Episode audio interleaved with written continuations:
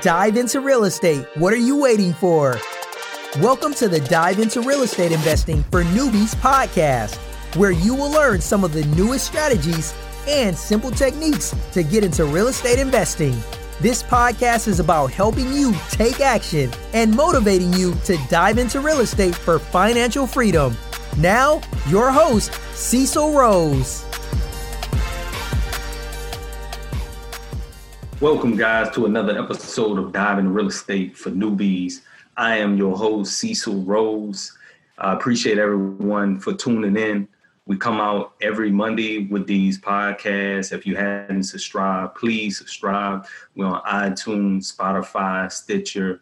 I'll have a link at the bottom uh, of this video so you can, once you subscribe, you will get these every Monday to your podcast, whatever you signed up under. I am your host today. I'm actually solo. I got some guests coming up real soon, some more guests, so I can bring y'all some more good content. I just want to appreciate everyone for their feedback, their comments. If y'all have any questions or anything you want me to discuss, talk about, please feel free to uh, reach out to me, DM me. I do have uh, a short sale course coming out I'm hoping uh, it'll be ready by the end of this month. For all of you who don't know, I do specialize in short sales. I've done hundreds of short sales. I still continue to do short sales. I help real estate investors, real estate agents. Uh, I buy them for my own portfolio. So, uh, and that's really what I'm gonna be talking about today. It's a topic that I is a question that I get all the time, and the question is can you wholesale short sales? Can you wholesale short sales? And the answer to that question is it really all depends. Now, I'm not an attorney and I'm not trying to give you advice as an attorney. So please don't take this and say I told you anything about going do something because no, I'm gonna tell you to check with your attorney. First thing I would like to say in in my business, I like to disclose everything that I do. I mean, from me being a real estate agent to, hey, I'm buying these properties for my own real estate portfolio, or I'm not the buyer at all. I work with investors that buy properties. So when I when I say can you wholesale a short sale, it all depends. Is because if you actually buying a property and you have beneficial interest in that property. When I, I when I buy short sales, there are all approval letters with deed restrictions in it that says you have to hold a property for 30, 60, 90, sometimes 120 days, and then you can't actually buy it and then flip it and make a certain percentage. So there's deed restrictions in short sale approval letters. But is that what all lenders? No, all lenders don't have that in their approval letters. That's why I say it all depends. But if you are buying a short sale, then you would have to double close on it. So I know with wholesale, because and I'm not trying to get on this topic, people ask, well, is wholesaling legal if you don't technically own the property? And that's man, that's that's a big topic. That's a big discussion. But I'm gonna say it again. You need to disclose everything to what you're doing.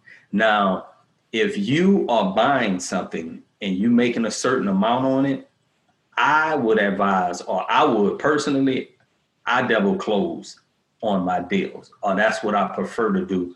I double close on my deal because I am actually taking possession of the property. Once I take possession of it, then it's my property. I have a right to do whatever I want to do with it. I can resell it. But if you're buying a short sale and then the approval letter says on a deed restriction, because when you're closing with that title company, the approval letter will say you have to record that you cannot sell this property in 30, 60, or 90 days with that 100%, 120% whatever they have in there uh, to a certain amount, uh, to a, a certain time, then that has to be recorded at the courthouse. So you really can't buy it and resell it until 30 to 60 to 90 days later. So my question is, can you buy it and resell it? Yes, but you have to wait until that amount of time has actually passed. Now, for a wholesale deal, it's a little different. You don't have a mortgage because most of the short sales they have mortgages on them. When you're doing a wholesale deal, if if you have something that's free and clear, then that's the difference. You don't have a mortgage on that. But if you don't have any beneficial interest in that contract, then some people are questioning, well, how can you resell it if you don't technically own it? And all you're doing is reselling the contract. With short sales, you can't really resell the contract because you have to take ownership and possession of the actual property. You have to you have to have to have ownership. Your name has to be the person that's buying it. And then if there's no deed restrictions or anything like that, then once you buy, you can immediately resell it. And that's how in the past I brought a lot of my wholesale deals. I mean, a lot of my short sale deals. I've pretty much I brought it. Some people say wholesaling, but I brought it I've closed on it, and then maybe 30 to an hour later, I resold it, but I actually brought it. For wholesale deals, some people just are trying to assign the contract. And if you're not, you can't assign the contract if the approval letter in the short sale is actually in your name. So you can't assign it and the approval letter has been approved. This is the whole method of how you close on a double closing or a wholesale. So it's from A to B. Say like if I'm buying a property and another person is the seller. So that's A to B. So once A to B we close, then it goes from B to C, meaning that I own it now and I'm selling it to another end buyer. So what most people do from A to B, I get the approval letter. The short sale is approved in my name. Once it's approved in my name, I have to close on it. I can't just assign my short sale approval letter to somebody else and they can close on it. You have to get the C buyer name in the approval letter if that's what you want to close on because you you can't close on it because it's not approved in your end buyer's name it's approved in your name. So that's what i'm saying. It really all depends on if you can wholesale a short sale. And i wouldn't call it really wholesaling a short sale you can really say it's you really wholesaling it because you can't assign a contract in a short sale you, you just got to close on it that's period. You gotta you have to close on it. And if you're trying to do it a different way, then legally it'll be incorrect. But it does that doesn't apply to you doing a regular wholesale deal.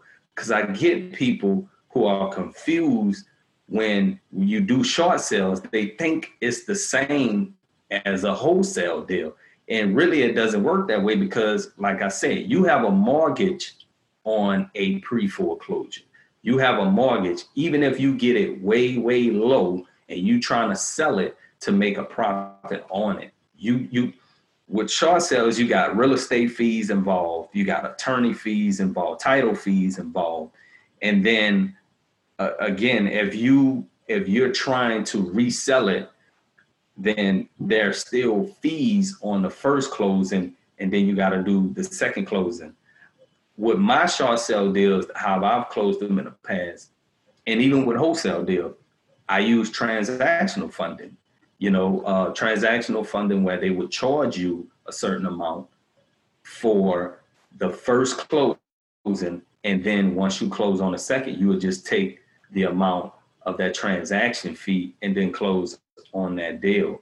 So I just wanted to talk about that because, like I said, I get a lot of questions a lot of investors, they this is what they're trying to do. They're trying to wholesale short sales. And if you never really worked one, if you and even if you have worked them, you know if you've done them enough, you got a lot of approval letters, and depending on what particular lenders that you're working with, because that's the thing. Once you start working with these lenders and you find out how they approval letters are issued, then you know up front, I can't, I can't, I'm gonna have to buy this property. There's deed restrictions in there. So the best thing for you is this document what you have. And I talk a lot about that in my short sale course that I'm coming out. You know, we're at a, a all-time high as far as what forbearances, people that are in um, in defaults, 30, 60, 90 days, because a lot of people have filed forbearances, and forbearances are temporary postponements of payments on their mortgages. But we're at 4.3 million right now. That's from what I read statistically. And we know that the unemployment is supposed to end the end of this month. So some people just have filed forbearances just to, maybe because they needed time, saving money, but lenders are putting the payments on the back end. And I think that's not what all lenders, some lenders are after three months, they may work something out with the homeowner, ask them, hey, can you afford some payments? Maybe we can break the payments up so that can get the person caught up. I think it's a good time to start marketing to people who are in pre foreclosure uh, because, again, a lot of people may not come out of this as a lot of other people. People are still, businesses may not ever come back. So it's a good opportunity. So if you're not marketing, I would advise keep marketing, keep specifically marketing to you know leads, you know pre foreclosure, probates, absentees, whatever you're doing in your niche or in your market. I would say keep doing that, and um, you know hopefully there's more and more deals that are coming out that I'm still picking up pre foreclosure leads, and I'm still doing short sales. So I actually I've never stopped marketing. I will continue to market. I will not stop because marketing is the lifeblood of your business. So I just wanted to share that. Thank y'all for tuning in.